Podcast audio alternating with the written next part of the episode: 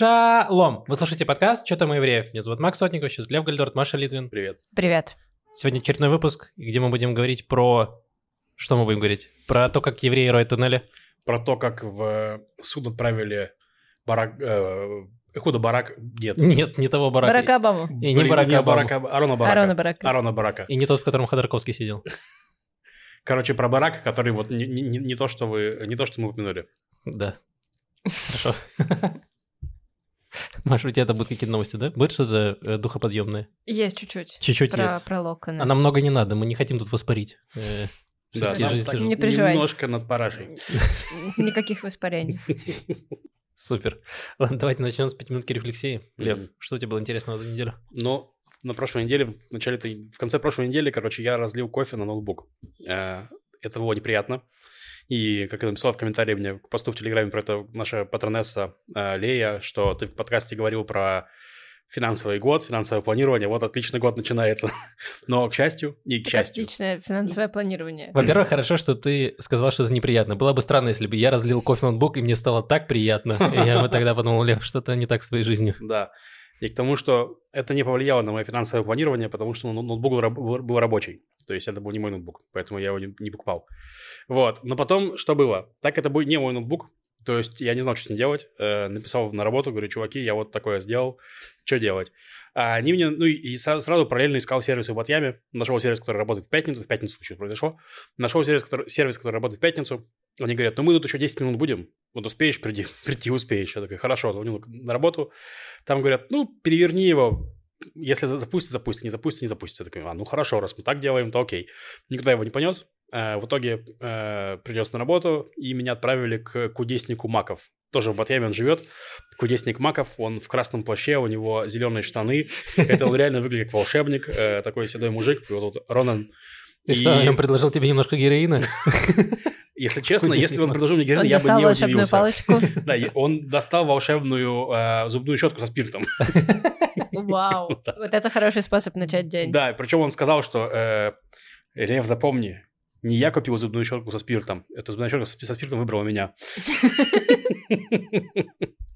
Ну, короче, он открыл мой ноутбук, а еще, ну, то есть он такой чел, он вообще не замолкает. Он просто говорит, да, привет, привет, заходи, сейчас, сейчас, сейчас, все, да, да, я, я мастер, ко мне отправляют ноутбуки чиниться изо всей Европы, я такой крутой, сейчас мы все откроем. А потом он просто катал меня где-то час на э- эмоциональных качелях, меня так никогда никто не катал, потому что он такой, так, так, посмотрим, да, коррозия, коррозия, коррозия, конечно, плохо, да-да-да, но вроде нормально, вроде нормально, я могу это починить, я чинил гораздо более уж- ужасную вещь, нет, это жесть, это все, это невозможно чинить, нет, а нет, нет, подожди, нормально, нормально, вроде нормально, ага, ага, сейчас, подожди, так, ну все, Лев, нормально, сейчас позвоним твоему начальству, все будет хорошо, мы его починим, такой, не работает монитор, нет, все, это бесполезно.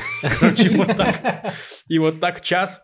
Лева, это был не волшебник, это был эмоциональный вампир. А зачем, эм, зачем ты присутствовал при этом? Это чтобы, ну, эмоционально, чтобы ты чувствовал свою вину за то, что ты э, пролил кофе на ноутбук? Зачем ты там нужен был? Ну, там была такая концепция, что у него вот есть э, такая услуга, вот эмоциональный вампиризм за 400, за 400 шекелей, когда он при тебе все там про- промывает, посмотрит, проверяет, включается или нет, а дальше он решает, либо стоит чинить, говорит, сколько раз стоит, ты, оста- ты- ты- ты оставляешь ему, ну или за- забираешь, типа, все, вот, диагностика, короче, такая. Ну и просто там выяснилось, что кофе залило э, э, шнур между, ну не шнур, там, не знаю, как называется, порт между монитором и э, материнской платой, кроме всего того, что сделано на материнской плате. Так что он, ну, без монитора бесполезно чинить, поэтому, в общем-то, это решили не чинить. Ну, 400 шекелей ты свои заплатил или компания Нет, заплатила? компания заплатила. Супер. Все. Нет, в этом плане компания повела себя порядочно. Мне сказали, единственное, что мне сказали, комментарий к этому всему было shit happens. То есть, ну, типа, все понимают, что не нарочно. У меня ноутбук на подставке, поэтому. Да, причем А у тебя он не рабочий, наверное. И рабочий, и д- домашний. на комментарий подставке. э, мне тоже написал, э, мне кажется, тоже кто из пат- патронов наших, что вот у меня ноутбук на подставке, и дома есть подставка, и на работе есть подставка. Так я его э, залил у родителей. Что вы на это скажете? У меня тоже нет подставки, Вот. правда. И там тоже под руку суют всякие кружки постоянно. Я понимаю тебя. Маш, что тебе было интересно? Ничего. Я всю прошлую неделю думала, что я очень устаю. Но я, Наступила эта неделя, и ты поняла, что тогда ты не уставала. во-первых, да. Во-вторых, наступила пятница, и я только в пятницу поняла, как я на самом деле уставала все это время, потому что я легла спать, и я проспала 12 часов. Ну, то есть в четверг легла спать и проспала 12 часов, и со мной такого не бывает почти никогда. Вот, это были хорошие выходные, я 20 часов спала и 15 играла в Planescape Torment, и больше вообще ничего не делала. Но потом началась новая неделя. Я... Эм... Я не понимаю, как, как, как жить эту жизнь, когда вот так проходит рабочая неделя, когда просто э, существуешь как выжатый лимон. Э, я ехала в автобусе, я в одно и то же время очень рано утром еду в автобусе, и там все время один и тот же контролер, и он сегодня проходил, сегодня, вчера, в какой день он проходил, и рядом со мной спал пассажир. И контролер смотрел на него, смотрел, смотрел, смотрел, и прям вот была видна борьба у него в глазах, будить, не будить, и он решил не будить. Я прям почувствовала, ну, вот эту нашу всеобщую солидарность. Пусть хотя бы кто-то выспится в этом автобусе. Неплохо. Супер. Эм, я помню, когда Лев рассказывал несколько месяцев назад, как он заказывал э, э, карту, кредитную карту, которую просто отправили по почте не по тому адресу, и в итоге человек и воспользовался, потому что ее не нужно было активировать. Я ее даже не заказывал. Они просто решили, что можно отправить, стоит отправить. Ладно. Им пришло время мне заказывать новую карту, и я такой, я знаю историю Льва, и я о всем позабочусь. И я такой, как будет доставлена карта? Они такие, доставят курьером. Я говорю, как ее нужно будет активировать? Там будет инструкция на карте. Я такой, отлично, мне подходит.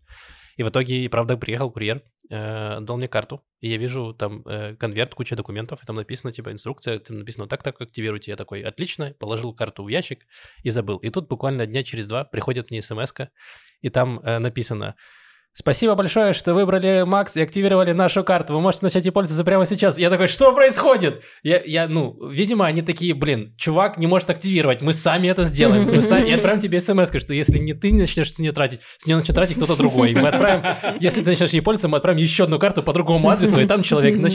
начнет ей пользоваться. Э, короче, да, я охренел опять от всей этой системы, что просто написано, что можно активировать карту, но если подождать, можно не активировать. Э, фантастика. Но я проверил, никто ее... Э, ну, то есть все нормально. А только ты свой, свой ящик, да? Да, да. А, ну, ты уже молодец. Спасибо большое. Это уже гораздо умнее, чем компания Каль, которая управляет моей кредиткой.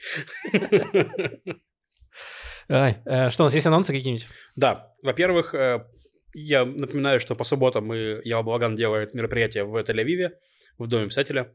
В прошлую субботу был вечер историй. Очень хорошо прошел, прям кайф, э, очень сильно кайфанул.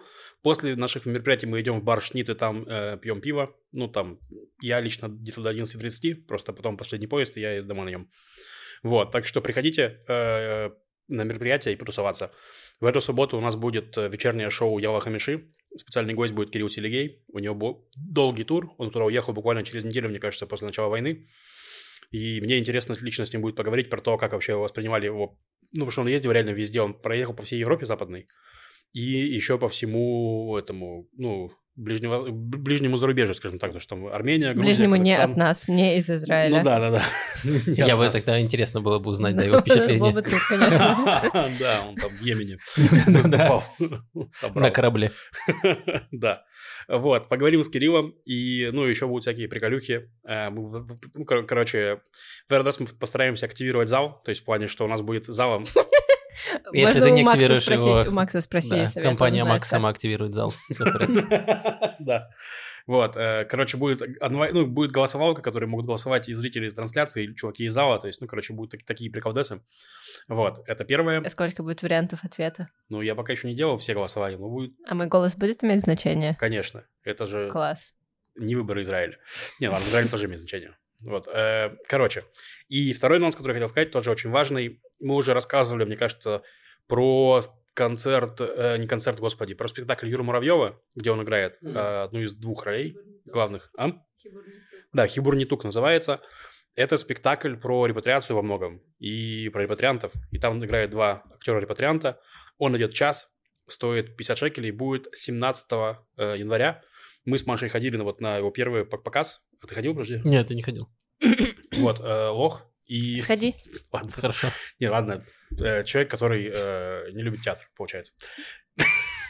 Не, не фанат театра, это правда. Ну, короче... А это все не в театре происходит, сходи.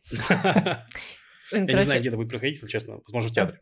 Теперь. Извини, ты упустил. Короче, прикольный спектакль. Он длится час и, ну, интересно. Мне интересно, что Лев все, что э, употребил э, для описания этого спектакля, он длится час. Э, я сказал, что это прикольный.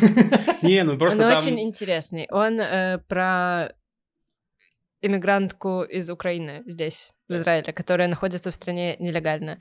И, э, если честно, я просто не помню, сколько информации там было написано в анонсе и сколько, ну как, что спойлер, что да, не вот спойлер. я по- про это это. Э, спектакль очень интересный в том плане, что э, ну, обычно же на сцене у тебя очень много людей, да, и чем меньше людей на сцене, тем сложнее им держать твое внимание, как зрителя, Мгм. да, сложнее всего, когда это, как называется, моноспектакль, Мгм. когда ты один, там и швец, и жнец. Вот, и они вдвоем, Юра и Мария, б- забыла фамилию. Буршницкая, Буршницкая. Кажется, да. Я В общем, они замечательно держат внимание, и прямо э, ты с ними все это время, ты не отвлекаешься, ужасно интересный спектакль на иврите, субтитров нет, но иврит простой. Ну да, И- его еще говорят люди без акцента, которые, ну, точнее, вот как, как вы говорите, только нормально говорят, то есть, ну, в плане без С акцента. восточноевропейским акцентом. Ну да, вот так, наверное, правильно сказать. Да. Э, окей, хорошо. Э, Оставим ссылку в описании. Давай начнем э, с обстановки в Газе. Наш военкор Лев, что происходит? На этой неделе, буквально пару дней назад, наш министр обороны Юав Галант заявил, что мы переходим ко второй фазе операции в Газе, где, ну, короче, из Газа вывели достаточно бо- большое количество солдат, и, а, в общем, армия не будет там присутствовать на в северной части теперь, по крайней мере, постоянно, будут э, заходить на, на рейды, на какие-то конкретные точки и так далее. Но при этом в южной части, где Хан Юнис, э, там будет продолжаться более активная война, то есть там они еще ищут как раз лидеров Хамаса, Синуара и Дейфа. Я так понял, что вот на северную часть Газа еще не будут возвращать жителей, правильно? Но они пока не планируют, но, например, убрали форпост, который находится в центре Газы, Мгм. который как раз фильтровал жителей там. То есть, соответственно, они, может быть, и не хотят, чтобы они туда возвращались, но кто, кто будет этому мешать? Вопрос. То есть, ну, Ну да. да. Отдельно скажем, что этого требовали, грубо говоря, э, США уже несколько недель то есть подряд. И, ну, в израильском правительстве тоже критикуют это решение в плане кабинета закрытого, что, типа, мы что, перестаем воевать и так далее. То есть, ну, вот это все. Вот. Кроме того, в Израиль прилетал э, госсекретарь США э, Энтони Блинкен, и не только к нам он прилетал, ну, у него, как обычно, вот этот дипломатические шершни, как я уже говорил, моя концепция. Демонологические шершни. Дипломатические. Дипломатические шершни, которые летают так кругами. Мгм. То есть он прилетел, получается, в Израиль, в Катар, там вот все. Опылял э, своей дипломатической пыльцой. Э, Это если мы дипломатический пчел.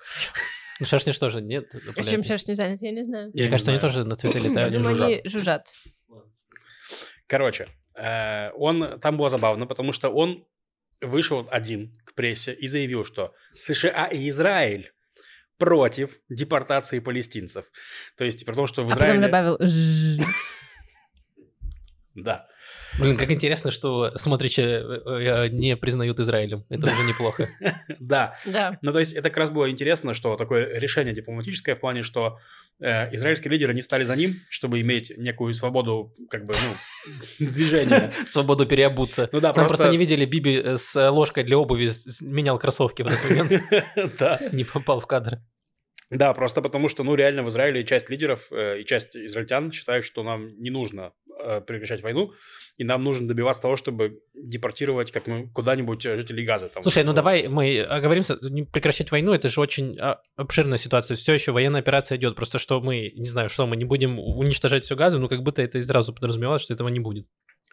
Ну, сразу ну, те другие скажут, а мы, а где, а, а- а как мы сделаем парковку, а где, а где парковка будет вот это все? вот, так, ну, типа, я думаю, что люди, которые думали, что мы реально будем делать там парковку, они, ну, сумасшедшие. Нет смысла вообще им что-то объяснять. Э, поэтому, ну, вот сразу мы идем, что, типа, военная операция продолжается. Просто она будет чуть по-другому проходить. И думаю, военным виднее, как эффективнее этого добиться. Нет, я считаю, цели. что просто, ну, очевидно, ст- стало всем видно, что невозможно добиться того, ну, вот э, цели, которые Из- Израиль ставил, деклар- декларировал, они очень эфемерные. Ну, в плане, что такое уничтожить Хамас, вопрос.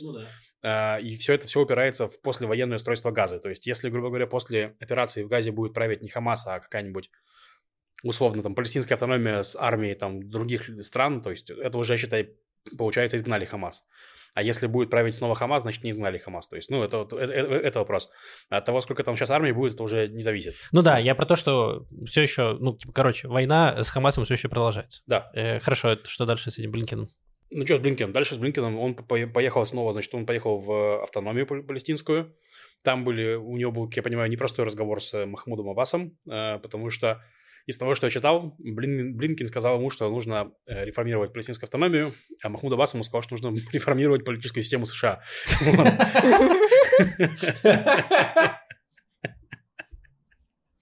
Вот. Отлично поговорили. Да, мне кажется, каждый остался при своем мнении. Ну, учитывая, что, ну, грубо говоря, палестинская автономия все-таки не самый э, независимый игрок, то есть в плане, что если ну да, если... Ну там, на самом деле, в чем проблема урегулирования, что очень много акторов, очень много игроков, то есть есть арабские страны, есть арабские страны типа Катара, это вообще отдельная история, то есть есть, понятно, Иран. Ну, в общем, э, сложно найти полное согласие. Э, но я буду надеяться, что что-нибудь, что-нибудь они сварят там. Вот, пока они варят э, на севере, там, где Хизбалла, там как раз, ну, все еще остается напряженная ситуация в том плане, что, ну, достаточно так э, много обстрелов каждый день. Буквально вот сегодня, мне кажется, было там немного, один, мне кажется, и все. Но вот вчера я смотрел, там постоянно тревоги, постоянно, постоянно тревоги.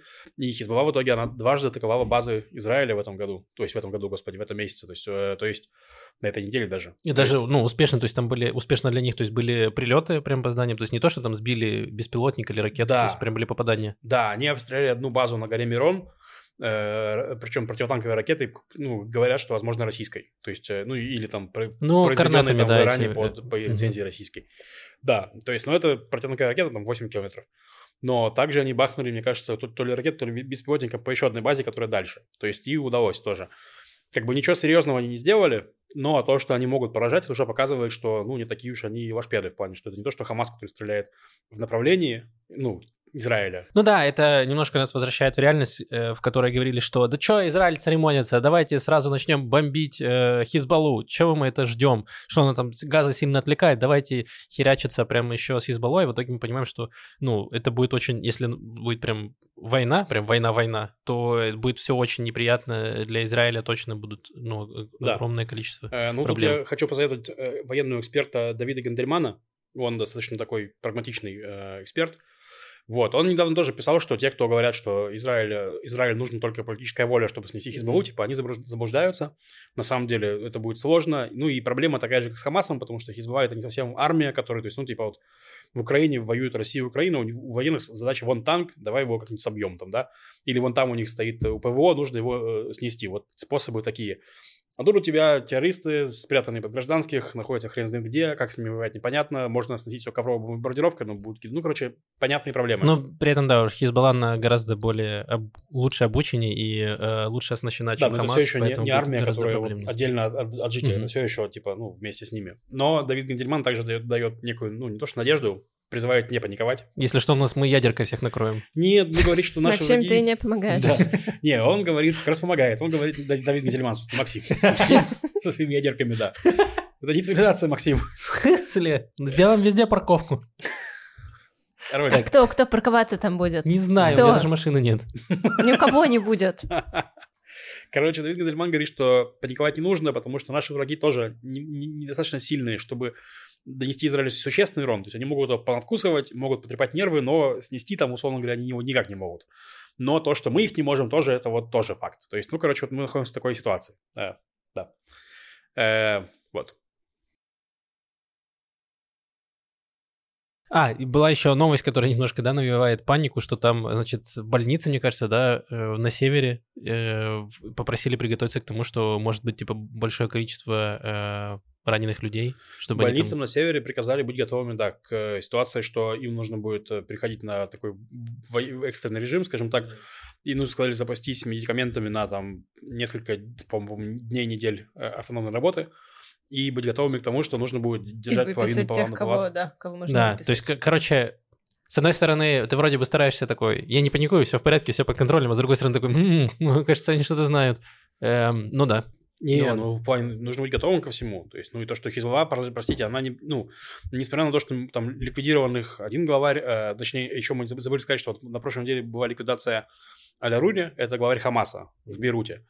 Вот где-то на него ликвидацию Хизбалла как раз э, бахнула ракетой по горе Мирон, где была база э, ВВС. Вот. Но после этого Израиль ликвидировал еще парочку главарей Хизбаллы. То есть э, не понятно, что не супер главарей, но как раз главу э, ну, как, Блин, мне кажется, нам нужно... Э, мне понравилось, мне кажется, в Твиттере было э, кто-то из, я не знаю, или пародийный аккаунт, или какой-то официальный, что они, значит, э, э вот эти... Все сложнее видеть разницу. Да, нет, где слова вот это главарей, и очень сложно, очень много главарей, как будто ты думаешь, ну, блин, главарь, он один есть. А тут как будто их 80 тысяч человек, и они сделали по картам, значит, э, растасовку. То есть вот у нас есть там Джокер, есть король, туз, вот, и э, что они убили Арири, это был какой-то, как они его обозначили, по-моему, как короля или как туз, то есть очень высокая Мгм. шишка. Вот, а есть пониже. Нам нужно для Хизбаллы тоже как-то так расписать, чтобы было понятнее, сколько там еще пассиантин нас закрыть. Да не, ну это был военный чел. Это был типа, ну, как знаешь, глава округа. Вот такого уровня чувака убили, который руководил силами Хизбаллы в таком-то округе. Вот такого уровня человека. Ну, тоже гла- главарь, но понятно, что не Если сам не мы главарь, главарь. э, проведем аналогию с пантеоном э, музыкантов, то можно сказать, что они э, примерно вот Губина убили. Ликвидировали. Ну, давай так. Если, если Арули был Киркоров, то получается, что этого чувака, да, это Губин. Губин, хорошо, все. Теперь мне стало понятнее, спасибо, Лев. Да, вот.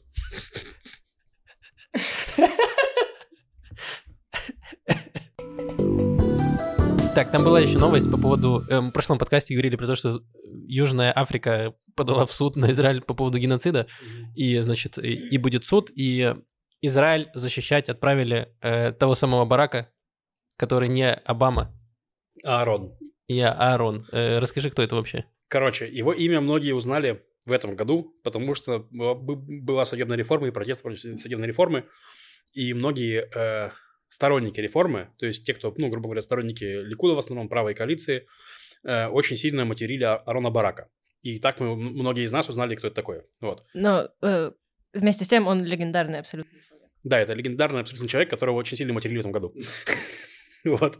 Э, Он, э, как его называют, автор судебной революции в Израиле, потому что он, скажем так, э, и ав- и автор концепции судебного активизма в Израиле, то есть против которой выступает... Автор судебной системы, мне кажется, во Не-не-не, многом, нет? почему? Он был судьей, он был верховным судьей, он был глав- гла- главой богатства в свое время, в 90-е, там, в 80-е годы.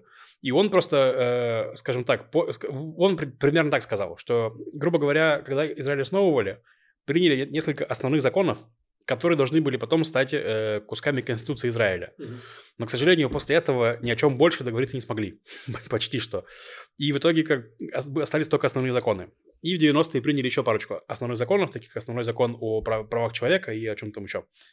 Вот. И Арон Барак сказал, что раз уж вы не приняли Конституцию, а нам нужно, грубо говоря, э, определять законность вещей, которые, про которые вообще у нас нет никакого понятия, мы будем трактовать э, основные законы как, типа, конституционные законы, и поэтому будем на их, на их делах там делать э, пр- прецеденты, грубо говоря. Там, так, ну, не прецеденты, ну, кор- короче, будем основываться на, на- на- них, как на конституционных законах.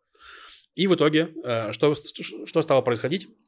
Вот есть закон о правах человека, и на основании его, э, например, там постепенно-постепенно э, больше прав отдавались э, ну, ЛГБТ-движению. То есть там, что признание там партнеров, э, во- возможность завести семью, возможность завести детей, то есть ну, все, это, все это, все это, грубо говоря, на основе законов о праве человека. То есть вот, это все происходило. Ну и, грубо говоря, на основе этих законов же э, э, суд стал периодически там чуть-чуть вмешиваться на поляне законодателей. То есть, грубо говоря, Кнессет принимает закон, какая-нибудь организация адвокатская считает, что это неправильный закон, потому что он противоречит основному закону, потому что он противоречит тому-то, подает суд, и суд, суд грубо говоря, отменяет закон, ну или э, заставляет Кнессет изменить закон, потому что он там, да. Вот, э, это то, чего не было раньше. И это пришло вот как раз в основном с Бараком, с его идеями. Вот. То есть в этом плане это че- человек легендарный. И на самом деле, ну, я думаю, что, окей, мы можем говорить, что там неправильно, что суд э, вмешивается в э, дела Кнессета, допустим, да, но то, что вот на основании этих законов Израиль стал, чем он стал вот за, там, с 90-х в плане вот этой Мекка, и здесь у нас и, и свободная Мекка, и, наоборот, э, и религиозная в плане Мекка, ну, в плане что, типа, не Мекка, ну, типа, ну, что... Ребят, неделя его тяжелая, если честно. Я, если честно, в шоке, что я могу говорить членораздельно. Реально. Так что, простите, пожалуйста, Мекка, не Мекка. Ну что, Израиль Ну, такой... не Мека, но Медина хотя бы. А? Не Мекка, Мекка, Меккой, не Мекка. Меккой. Короче, я хотел сказать, что ну, в Израиле есть Тель-Авив, такой город свободы и ЛГБТ, да, и есть Иерусалим, город э, религии, там, стена плача и все такое, и они вместе уживаются. То есть, и это все тоже во, во многом благодаря судебным решениям, которые вот были в 90-е, я про это говорю. То есть он, ты, ты, прав в том плане, что он лег- легендарная личность, в том плане, что он один из людей, которые сделали Израиль тем, чем он сейчас есть. Вот. Некоторым просто не нравится, что это, поэтому они его матерят. Так вот, и э, Арона Барака отправили э, быть судьей как раз в Гаагском суде. Я прочитал на суде, выяснилось, что есть в Гаге есть два суда. Один э, тот, который выдал орден Путину, а второй Ордер. ордер, ордер Путину, да, ордер. Да, я говорю, извините, я Порядок, порядок, порядок. Просто хотелось бы убедиться, что мы будем правильно поняты. Блин, прикольно было бы его заманить. Такой, Путин, это не ордер, это орден. На самом деле, приезжай. Мы тебя ждем. Да, да, было бы классно. Короче, э, вот есть суд, который международный Уголовный. уголовный суд, который выдал ордер. Путину. А есть суд ООН, в который тоже, он тоже в Гааге, и в нем как раз э, ЮАР подала иск против Израиля. Ну и там как раз суть в том, что Международный угол- уголовный суд Израиля вообще не ратифицирует и не признает, потому что Израиль не признает римский статут. Статут, в конце концов, кто, кто такие ри- римляне? Реально, они нам нахрен. еще за этот за, За храм ответят. храма, да, ответят. Вот. Но в суде ООН Израиль состоит как член ООН. И поэтому, ну, грубо говоря, против него там можно подаваться. А там такая тема, что если ты не пришел, то проиграл. Поэтому отправь. Ну, это как э, на стрелку, да. Ну, Засал- типа- Не пришел, засал. Проиграл. Да, вот. И тут же Блин, выяснилось... я... нужно как-то внушить это своим школьникам. Не пришел, проиграл. Проиграл. Проблема с посещаемостью в 12 классе. Короче, и тут выяснилось, что Арон Барак это не козел, не человек, который сломал систему, значит, не э, гнида, который сделал судебную революцию, а выживший Холокост, выживший в Холокосте судья, потому что он там, ну, он застал Холокост, он был Переживший ребенком, Холокост. да. переживший Холокост, да. Он был ребенком, прятался там, мне кажется, в шкафу. Ну, короче, у него там история такая есть вот про это. Э, опытный и абсолютно э, уважаемый везде судья, потому что Везде, кроме Светоч. некоторой части Израиля. да, да. И выяснилось, что, короче, тот, тот самый человек, и выяснилось еще, кстати, что он, получается, патриот Израиля, потому что будет его защищать, и, да, и не будет его валить, Причем это не да? первый раз, он до этого еще защищал тоже Израиль, там были иски между него, Да, э, да. и он уже, уже у него есть этот опыт. Да, да, Нет, да. ну, Это не единогласное мнение по его поводу. Все еще. Нет, конечно, нет, конечно, нет. Ну, ну, все еще, ну, смотрите, правительство во главе с Нетаньяху, которое проводило эту реформу, и в сопровождении которой критиковали Барака, все еще отправило его. То есть то, что есть депутаты в Ликуде и в, ну, в правых партиях, которые против, они, конечно, есть. Ну, Но кого отправлять еще... Бенгвира? Да, я бы поражал, если бы отправили Бенгвира и смотришь, У смотришь него же тоже... юридическое Да, у смотрящего Бенгвира. юридическое образование. Смотришь ещё? Да, А. и у Бенгвира тоже. Они оба э, юристы. Вот, я бы представил, если бы их двоих отправили, и как бы смотришь оправдывал все это. Он говорит, ну, парковка, ну, парковка же это хорошо. Думаю, что? А где парковаться? И, блин, я- Ну, это, это вот в плане как реалити-шоу я бы посмотрел на это. Я бы, хот- я бы был бы согласен, чтобы их отправили защищать Израиль, если бы их не пустили обратно. Только. Так, может, там бы и орден, и орден сразу все бы, все бы им вручили. Да, и причем из того, что я прочитал, прям достаточно быстро суд начнется. Буквально, мне кажется, послезавтра будут слушания какие-то. И, Да, ну, начнется он быстро. ну да. Закончится он не скоро.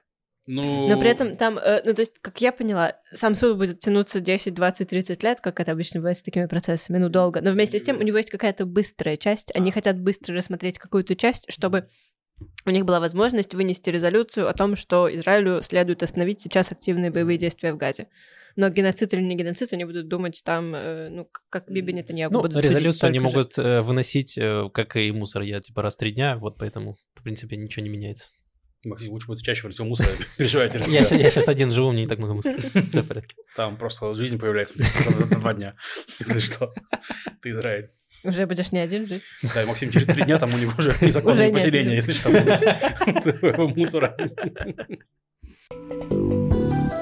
Многие восприняли это как хорошо, что Нетаньягу не помешала его нелюбовь к э, э, Бараку отправить его защищать Израиль, потому что э, его коллеги по партии, Ликуд, очень сильно критиковали. Они такие, мы что, не можем найти нормального юриста, чтобы отправить защищать Израиль? Почему мы должны отправлять вот этого вот самого э, левака? Вот, но некоторые А, ну признавали, ещё что... Смешно, да, что, собственно говоря, од- один из поинтов судебной реформы в том, что нужно назначать больше правых судей. Потому что, ну, типа, вот сейчас в суде есть, в суде есть перекос, что там больше судей с левыми взглядами, а значит, нужно назначать больше правых, чтобы они выносили больше вердиктов в пользу там правых, в пользу поселенцев. Потому что, ну, есть даже некоторая статистика, что, ну, грубо говоря, су- судьи над э, поселенцами и прочим, они и медленнее рассматриваются, и ча- ре- реже выносятся. Ну, короче, там у них есть статистика о том, что есть некоторый судебный байс, вот, против э, поселенцев, против их исков.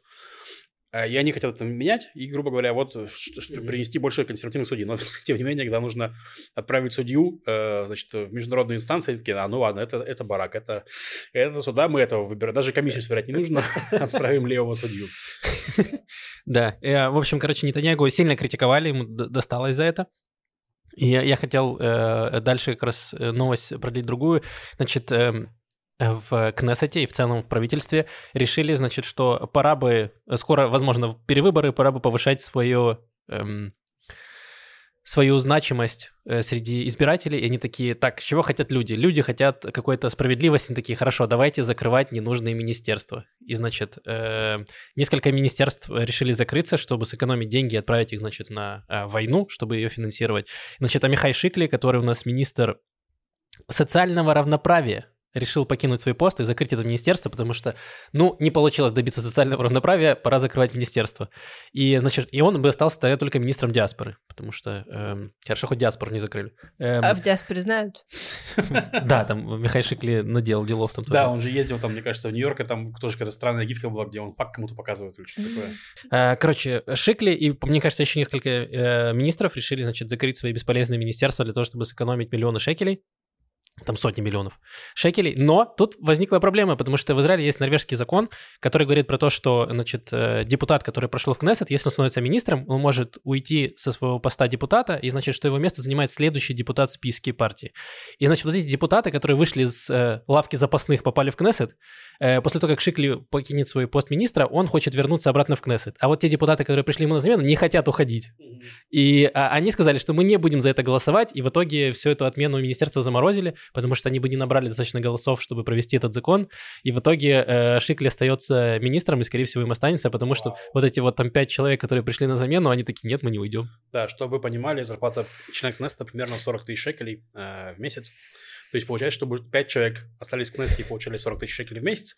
Мы будем тратить деньги на министерство, где есть водитель, там заместитель, секретарь, да, а, аренда, там чего-то, короче, вот, который ничего не делает, потому что оно ничего и не делало. Ну, это фиаско, я считаю, вообще э, всей этой системы, где у нас э, миллион бесполезных министерств, которые были даны только для того, чтобы собрать эту коалицию, и сейчас, даже когда они пытаются сделать правильные вещи и сократить расходы, они это не могут сделать, потому что они набрали, ну, каких-то непонятных людей, которые вот держатся за свой этот пост, это его последний, последняя каденция в Кнессете, потому что наверняка с таким э, послужным списком, когда ты э, делаешь такие популярные вещи, это все, ну, типа, вряд ли его изберут еще раз куда-то, вот этих людей, которые не хотят уходить. Э, очень странные телодвижения, честно говоря. Слушайте, а есть какой-то человек, который вот как мы может ругаться на то, что происходит в Кнессете, но его слова при этом имеют какой-то вес? Государственный контролер, он не этим занимается? У него но такое же... название должности. Они же не нарушают закон, просто Но они, они себя ведут не при... Ну, как... Но нет ну, какого-то... Госконтролер — это не совсем такая должность. Он, ну, понимаешь, он... Э, а есть вот такая должность? Мамки, которая будет орать.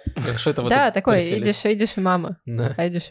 Ну, э, оппозиция должна этим заниматься. Ну, оппозиция орёт, а, а, а занимается, ну, просто она также голосует, поэтому, ну...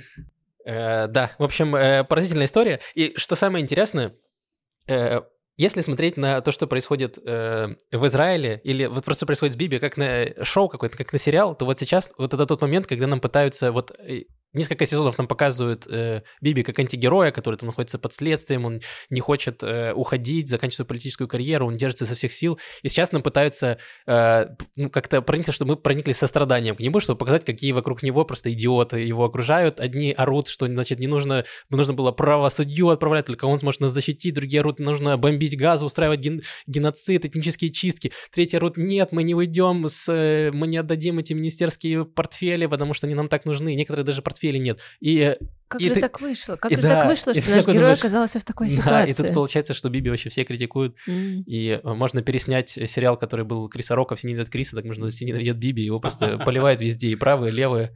Ну, как э, же, Немножко даже жаль его. Мне вообще не жаль никогда. Он сам, он сделал максимальное, вот, короче, он, он сам привел всех этих дебилов, как бы, пардон, в Кнессет, в том плане, что реально, в чем была проблема, что Нетаньяху, он э, годами изгонял из Ликуда людей, в плане, которые были с ним не согласны. То есть там из, из Ликуда ушел Сар, Беннет, по-моему, там, Беннет же был в его главой канцелярии, там, Биби. Шакет, короче, все они уходили, условно говоря, он там топил потом их партии, ну, в плане конкурентной борьбе. Не, не, не говорю, что он там, как бы, как там, не задействовал админ ресурс, нет, он хороший политик, он их топил. Вот, но в итоге в Ликуде остались только припевалы, но вот они сейчас Да, там легендарно, просто него. там еще смешно э, написала Ксения Светлова у себя на канале, что завтра будет, получается, суд начнется, и в этот же момент сегодня э, депутат от Ликуда говорит, Несим Ватури, говорит, надо сжечь газу. И потом депутат Дани Данон, который был послом в ООН, я, говорит, продолжу, говорит, давайте о добровольной миграции жителей газы. Ну, типа, давайте выгоним э, жителей газа из газа. Э, фантастика. Просто, ну, у людей... Это вот то, о чем я тебе говорил в прошлом подкасте, что, как мне кажется, что Ликуд будет ориентироваться на эм, на избирателей, которые еще правее. То есть Ну, они- радикализироваться. да, короче. они будут, будут радикализироваться и будут вот туда бить в аудиторию смотрящая Бенгвира, а не умеренных э, центристов или умеренных правых брать. Ну, они проигрывают. И пока, ну, во всяком случае, по заявлениям они вот туда прям метят, потому что такие, ну, ну, ну, чуваки, ну вам же даже Биби сам говорил, пожалуйста, ничего не говорите про газу. Ну, он прям сказал им, пожалуйста, это будет играть на руку нашим врагам, ничего не говорите. Типа, секунду спустя сжечь газу. Класс. Все так, все так. Да, это, ну, из, это, ну, на самом деле, мы, давайте так, друзья, просто чтобы внести некоторого позитива в это обсуждение, потому что я вижу, насколько вы грустны. Мы, Они старые скоро умрут. мы сейчас не просто э, испытываем стыд за Кнессет, мы продолжаем многолетнюю израильскую традицию испытывать стыд за Кнессет. Это правда. Да, и причем очень смешно было, извините, я снова про судебную реформу немножко бахну. То есть, э, грубо говоря, там э, есть такая тема, что э, ну, суд в последние несколько лет потерял популярности у израильтян. То есть рейтинг, ну, есть рейтинг доверия, когда у людей спрашивают, доверяете ли вы там Кнессету, доверяете ли вы там кому-то, суду, президенту, э, армии. Ну, люди говорят, да, нет, соответственно, вот. И вот рейтинг суда, он упал с, э, по-моему, там, с 55% доверяю до, там, 40% доверяю. Речь про богатство или про суд Про вообще? богатство, про богатство. Ну, Вот. 14 канал делает свое дело. Э, да. Ну вот, и поэтому многие писали, что вот, э, к суду не доверяют, поэтому почему у них власть над Кнессетом. Но суть в том, что рейтинг Кнессета гораздо ниже. То есть Кнессету доверяют, по-моему, 2%. 20% людей. А политически... Вот, а погодите дальше. А дальше есть... Кому доверяете ли вы политическим партиям? И там 5%. То есть количество людей, которые доверяют партиям, ну просто запредельно низкое, самое низкое и так далее. Вау. Да. Давайте поговорим про что-то хорошее. Про э, талантливых э, евреев, которые талантливы в разных вещах. Значит, эм, в Нью-Йорке, э, точнее, э, в Бруклине, э, в синагоге обнаружили незаконный тоннель под синагогой. Эм, Значит, что произошло?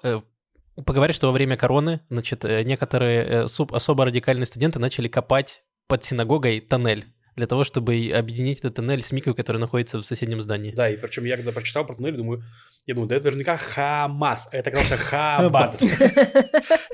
Да, это было в Хаббатской синагоге в Бруклине, причем это супер старая синагога, очень известная. Вот, и они начали, значит, э, копать, и там обнаружили этот туннель в какой-то момент, потому что это, нужно понять, что это не инициирована была сама синагога, это какие-то отдельные радикальные студенты, какое-то их количество начали это делать. Вот, и, значит, это обнаружили, приехали э, строители с бетоном, чтобы залить этот туннель. Вот, в итоге, значит, эти радикальные студенты э, заперлись в этом туннеле и начали драться с этими строителями. Строители вызвали полицию, полиция приехала, э, эти студенты начали драться с полицией, в итоге там 7 человек задержали. И э, эм, удивительно, как они, ну, типа, несколько лет они это копали, Просто в центре, ну, типа в Бруклине это огромный, ну, типа большой город, где много людей, и они копали этот туннель, и они сумели его выкопать, причем там, там прям нормально выкопали. И, э, и ты такой думаешь, вау, почему... э, и причем это говорят, что эти студенты это были израильтяне, то есть они из Израиля приехали туда, в Я Бруклин. сейчас расскажу контекст на И тему, да, и такие. почему, ну, типа, и вот нам говорили, что из Израиля утекают э, лучшие специалисты. Я думал, мы говорим про врачей, там, айтишников, а оказывается, это про строителей. Вот почему метро не могли так долго достроить. Лучшие, все лучшие копатели уехали в Бруклин. Да, во-первых, э, хотел сказать, что это не просто синагога, это синагога, легендарная синагога Хабада, э, 770. Ее копия стоит в Квар-Хабаде, здесь в деревне Хабадников в, Израиле. Это синагога, где работал э, Рав э, Мейер э, Любавический рэбе последний. Седьмой. Седьмой, да. Любимый Любавический рэбе Жени Трейбермана. Это Да. которая на стенах везде Вот. висит. Который, если вы в. Израиле живете, видите на стенах фотографию седого мужика э, с надписью «Да Ну, здравствует». несколько разных бывает. Не, ну ладно, есть Если она разные. желтая, Ну, то есть, На желтом так, фоне. если вы видите фо- фотографию старика в месте, где, по идее, не должно быть фотографии деда, то есть, если это не тумбочка бабушки вашей, то, скорее всего, это будет Раф Шнейрсон. Ну, если у него условно европейское лицо, потому что еще много где висит, часто я вижу в овощных лавках. Э, Мне кажется, это Вадья А, Вадия Юсеф. Да, это восточный Ну, Раф там тоже. такой в тюрбане, по-моему. он. Да, да. Вот, мы говорим про того, который не в тюрбане. Да, и там Шкилас. и «Здравствует Мгм. царь Машиах», то есть, Мгм. вот. Это он. Это последний боевический рэбе. И, э, грубо говоря... Который мессия. Так вот, я, я к этому, к этому и Понятно. подвожу, что, грубо говоря, он был настолько велик, по мнению хабадников, который, ну, это, это, это часть течения иудаизма, теч- течение правильное слово, Мгм. наверное. Вот, что у них есть часть течения, которая их называют машихисты, которые считают, что Рав Шнемерсон и был Машиахом, тем самым, который евре- еврейский народ ждет там бес- бесконечное количество времени, и после него должно на- наступить царство Машиаха, где прям вообще все свято будет. Вот, они считают, что вот это, это он был Машиах.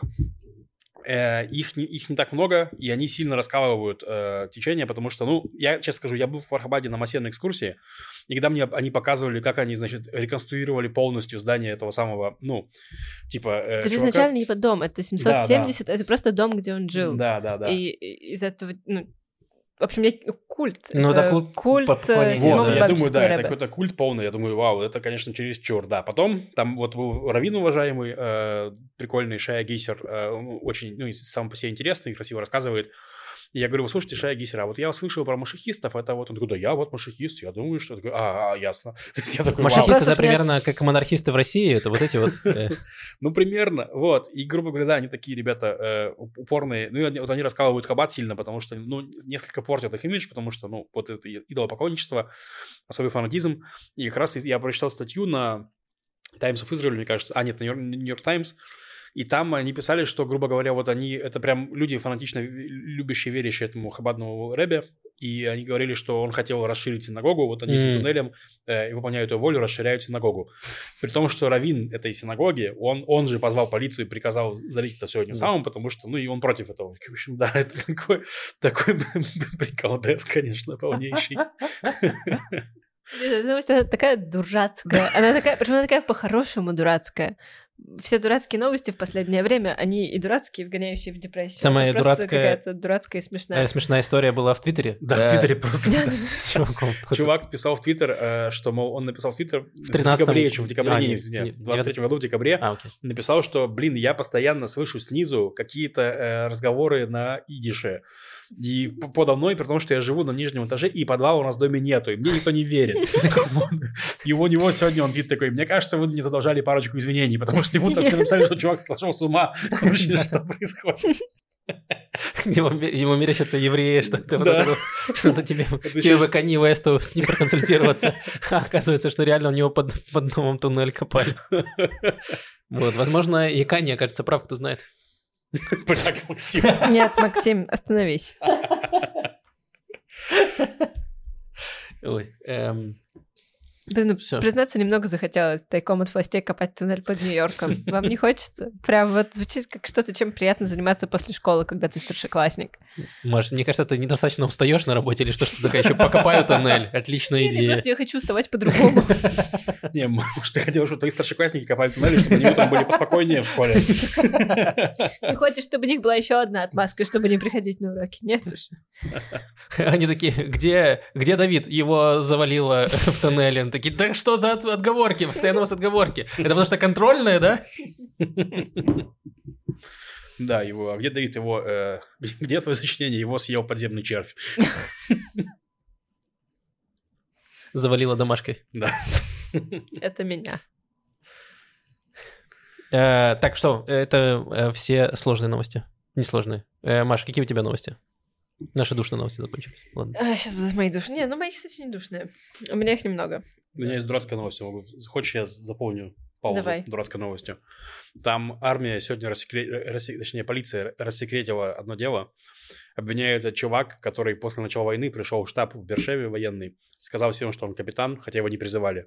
И очень долгое время делал вид, что он капитан, получал э, военные секретные сведения, рассказывал каким-то другим военным, каким-то гражданским, которые не должны были их слушать. Но в итоге выяснилось, что он не капитан, он там не должен быть, его не призывали, и, короче, против него сейчас ведется следствие за то, что он, ну, за, за выпытывание сведений секретных. Но отдельно подчеркивается, что он не работал ни на одну из разведок, ни на врага. Чисто чел хотел навести суету.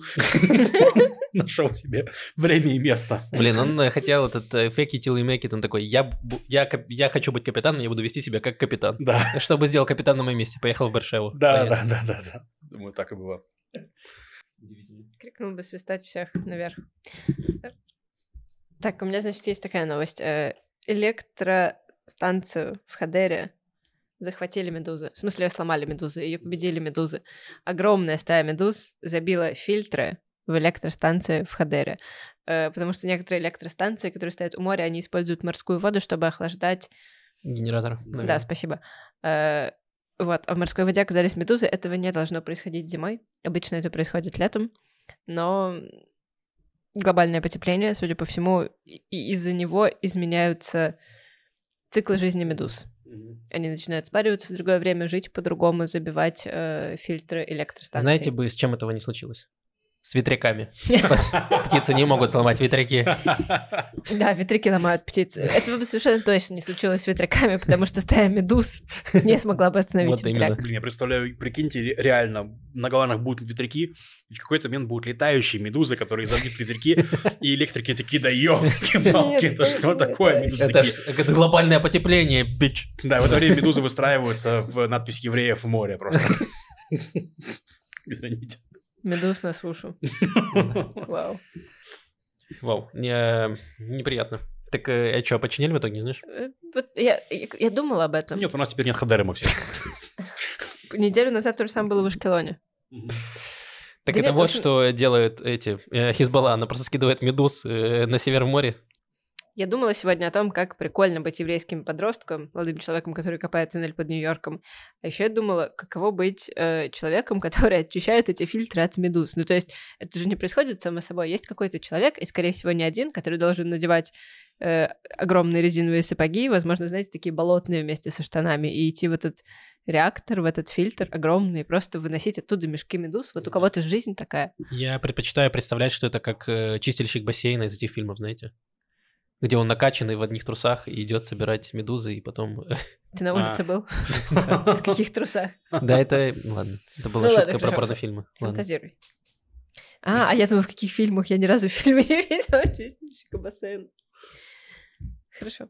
У меня есть еще одна новость.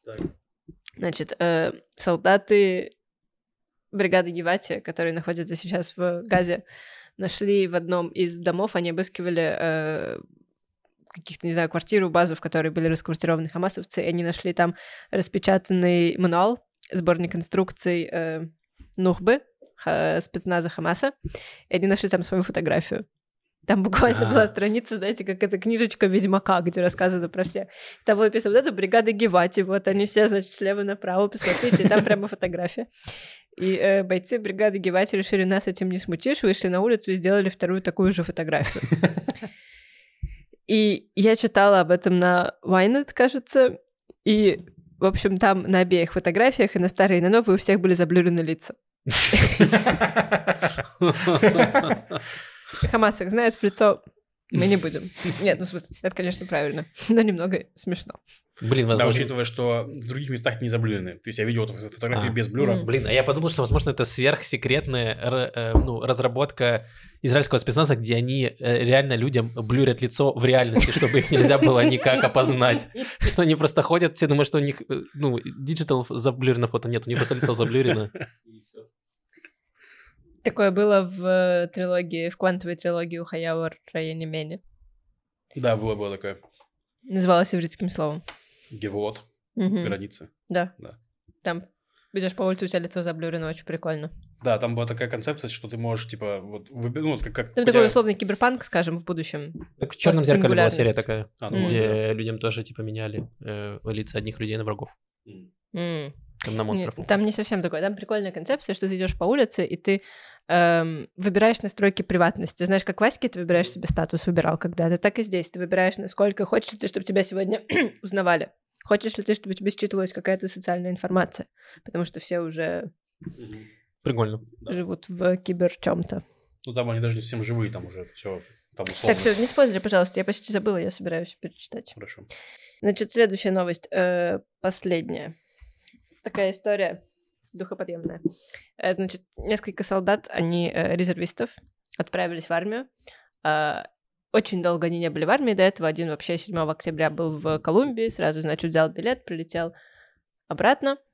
Эм, и они все выяснили, что им очень неудобно носить шлемы в армии, потому что у них у всех очень длинные волосы. Mm. Вот, и каждый из них там буквально вот история, несколько имен, значит, есть Давид Левинсон, есть Яков Стерн, есть Йонатан Я не записала, к сожалению. Есть, мне очень понравился человек по имени ZF Грушка. Грушка. Знаете, из какой страны? Больше? Америка. В общем, э, практически у каждого из них есть история, как они вот в первый же свой, э, как называется, не отпуск, а... Как называется отпуск, когда ты в армии? Э, милый- Увольнительная, А, увольнительная. Когда они первый раз получили увольнительную, вот через два месяца после начала войны, они поехали. Один из них рассказывает, я даже раньше, чем заходить э, домой к семье, я пошел и постригся. Э, причем они просто постриглись. Есть такая организация, она называется Зихрон Менахем. Зихрон Менахем. Не уверена в ударении. Эм, они делают парики для детей и женщин, больных раком. Э, Вот, и там так все устроено, что если ты собираешь свои волосы в хвостик, и у тебя там больше 30 сантиметров длины, то ты можешь им позвонить, сказать, вот вам мой хвостик, и они тебе, они находят парикмахерскую недалеко от тебя. Мгм. Они договариваются, назначают для тебя там встречу, то есть ты просто туда приходишь, тебе отрезают твой хвостик, заплетают в косичку, отрезают, и потом тебе еще делают стрижку. Мгм. И потом еще тебе говорят, какой ты молодец, потому что, ну, ты правда молодец, это очень здорово. Эм, после 7 октября у них очень сильно упали, ну как, мало кто жертвует волосы, людям не до того, все заняты другими вещами. Эм, вот, и удивительно, опять же, пишут, мне кажется, на Вайнет, что мужчины тоже могут это делать, выяснилось вдруг. Э, вот, примерно семи человек нужно собрать волосы, чтобы сделать один парик Мгм. для одного человека. Прикольно. И они все, все сдали волосы твоей организации? Да. Класс, класс. Последнее? А все это было последнее. О, у меня еще маленькая, ну, не то что новостушка. Э, Эва Штурман, наша э, знакомая из Иерусалима, подруга Камикеса, э, которая орг- организовала в Иерусалиме Пизгабазу. Это вот э, волонтерский штаб, где они собирают э, вещи для солдат. Вот, выложили видео, потому что солдаты, которым они отправляли ну, вещи, записали для них ну, благодарственное видео, где они, в общем, это очень духоподъемное, где они благодарят. э, вот. Так что, ну, тоже, тоже просто хорошая новость, что, короче, и волонтеры, которые работают на солдат, солдаты тоже помнят про волонтеров. Вот. Да, очень милое видео. Э, Это все. Спасибо, спасибо, Маша, за новости. Эм, Спасибо вам. Нет, вам за ваше, если честно, не спасибо. Спасибо, что рассказали. Ладно, мы работаем для, на вас, э, не на Машу. Спасибо, Да, спасибо, да. спасибо, я благодарна. Мы питаемся теплыми Спасибо, комментариями. спасибо, что без Третьей мировой. Ну, это подождем до э, юбилейного выпуска. Эм, Тысячного, Хорошо. Э, пятитысячного. Стотысячного. Это. Э, Спасибо большое всем нашим патронам, патронессам, кто поддерживает нас на Патреоне. Отдельно благодаря Вячеславу Наркобарону, Максиму Кацу. Кстати, Давай. кстати, я выяснил, точнее, не я даже, я, я не выяснил, но в комментариях выяснили, что у нас, оказывается, есть еще два слота для тщеславных наркобаронов. Наркобаронов. Так что если вы хотите, если у вас много денег, и вы наркобарон, но вы хотите, чтобы мы не, не просто благодарили Максима Каца, но еще и вас, вот, то можно подписаться на Патреоне на тир тщеславный наркобарон, и мы будем вас перечислять. Вот, еще Да. есть два местечка для тщеславных наркобарон- наркобарончиков. Эм, вот еще было э, несколько комментариев на Ютубе. Очень приятные, во-первых, э, слова. Э, спасибо большое. Эм, один из них рассказался... Сейчас, подожди секундочку. А, вот. Мне кажется, что вот такие новости, как про слезы от Маши, и заставили меня подписаться на Patreon. Так что, э, Маш, спасибо тебе большое, что ты мотивируешь людей подписываться на Patreon. Ссылка на Patreon, кстати, в описании. Э, Подписывайтесь. Сегодня без слез. Да, сегодня без слез.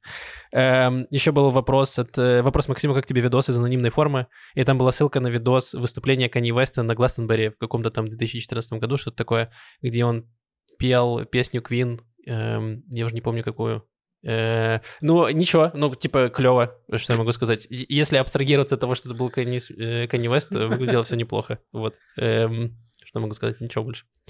Э, и еще одна от Лины комментарий. Желаю ребятам в новом 2024 году всегда спать без штанов. Спасибо, это Спасибо. очень ценно, и я я прям Да. максимально, да. И вам тоже желаем э, того же. Вот. Спать, На как этом- вам удобно. Да. Да, да, спите ком- комфортно. Э, главное, как минимум 8 часов. Да, Да. как минимум 8 часов Все так. в Вот. день. Может, уточнила. Все, с вами был Макс Машалев. Услышимся через неделю. Пока-пока. Пока.